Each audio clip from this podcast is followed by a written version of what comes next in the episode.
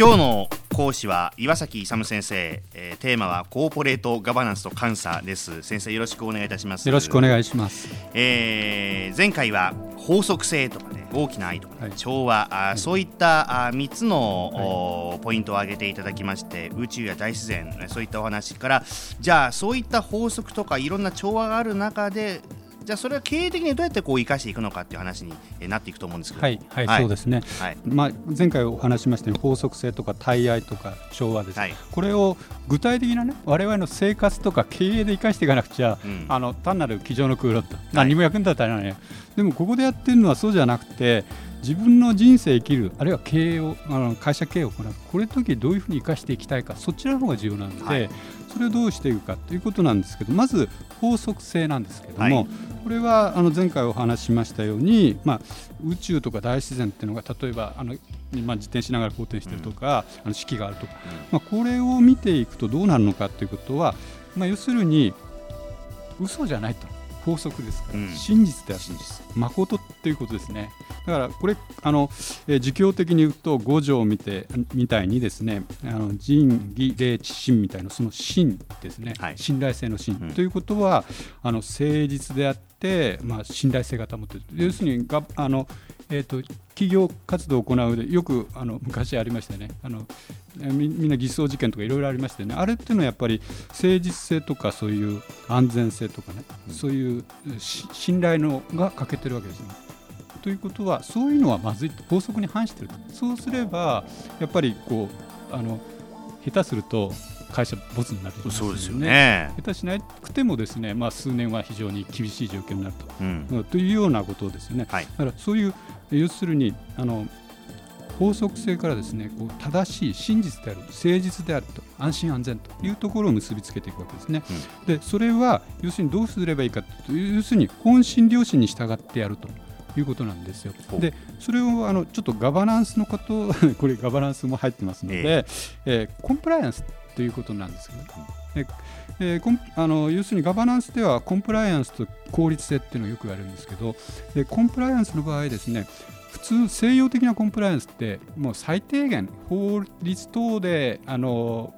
規定されているのを最低限守っていけばいい、はい、で、えー、まあ、日本もそうかもしれませんけども法律の穴をくぐり抜けてね法がここに規定してないならばこれが不備なんだから、うん、不備を狙ってですねやるというようなところがあると思うんですけどもそういうのはいけないということですね。うん、であの東洋的なあのコンプライアンスというのは積極的なんですよ。あの得に、ね、根ざしてますから要するにこう誠実である本心良心に従って誠実である安心安全とかそういうものは積極的にだからコンプライアンスがあの西洋的なのに比べて東洋的なのは非常にこうポジティブに捉えられると。ところがちょっと違うんですね。前回の絶対積極っていう、ね、話が出ましたけど まさにそこに行き着くん。ですね。そうですね。あともう一つですねあの法則性でいくとあの自然って45億年かけて進化してきますので代表的なのが旭川動物園であの有名ですけどいろんな動物にいろんなことをさせてるんです。旭山動物園旭山動物園、はいあれあそこのところのあの要するに動物の凄さですね。進化の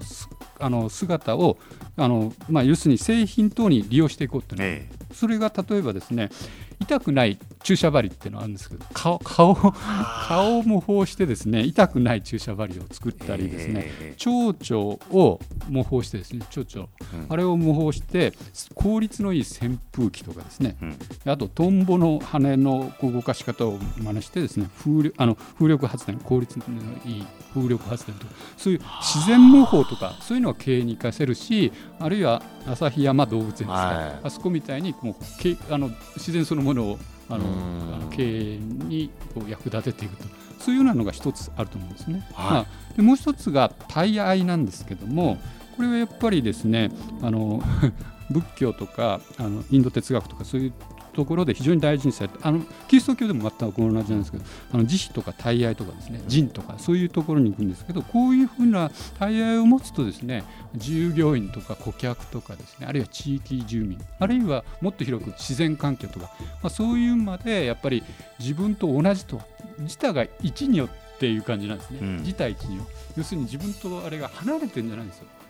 一緒一緒。一緒って考えるとですねやっぱり自分を大切にしなくちゃいけないから相手とか自然とかを大切に。もう一つが調和なんですけど、はい、この調和っていうのはやっぱりですねあのビジネスでバランスよくいくということで例えばなんですけど仙台で牡蠣養殖する場合ですね。牡蠣,、はい。え牡蠣はもちろん海の中入ってるんですけどその山を自然をすごく大事にして植林なんかするんですね、そうするとそこのところで栄養分のいいあの水が流れてきてですねすごく美味しい牡蠣がうん、が作れるとかですね。あと九州でひじきの養殖するんですけどひじきの養殖やってるところにこう小魚が集まってきてあのいい環境になるとか。まあ、そういうような、まあ、いろいろなですねこの調和をうまくあのやっていくということが非常に大事だということですね、ビジネスにおいてですね。えー、であとですねあの、例えば従業員を大切にするとかね、調和ですから、あるいは連あの資金調達先とうまくやると、うん、あるいは事業提携をするとか、うん、あるいはですねこれ一番日本的な経営なんですけども三方よしってあるじゃないですか。近江商人の、うん、三方よし。要するに売り手よし買い手よしこう社会、はい、あれあれというあの精神というのはやっぱり調和なんですね。これはもう調和ということでですね、えー、非常にあの経営と関連していると。この3つのことですね、法則性、対愛、調和。これはあの宇宙の真理から持ってきてるんですけど、ビジネスにそのまま使って、これを使って悪いことは絶対起きないと。いいことは起こっても悪いことは絶対起きないと。だからこれをどんだけ生かしていけるかということですね。ではここでじゃあここまでのキーワードを一つお願いいたします自然法則としての法則性対愛調和ですはい、はい、いや本当に。これね次回俺毎回楽しみます。次回どうなるんだろうっていう。今度は人間界やります。あ人間あそうですか、ぜひその時もまた一つよろしくお願いしたいと思います、岩崎勇先生ですありがとうございました。ありがとうございました。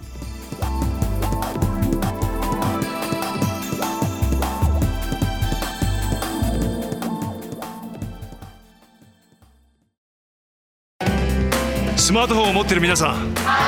いいことを教えますビビックは光だけじゃない。ソフトバンクのスマホも安くなる。2年間パケット代を毎月430円割引。スマホ BB 割 with ビビック好評受付中。詳しくは「ビビック」で検索。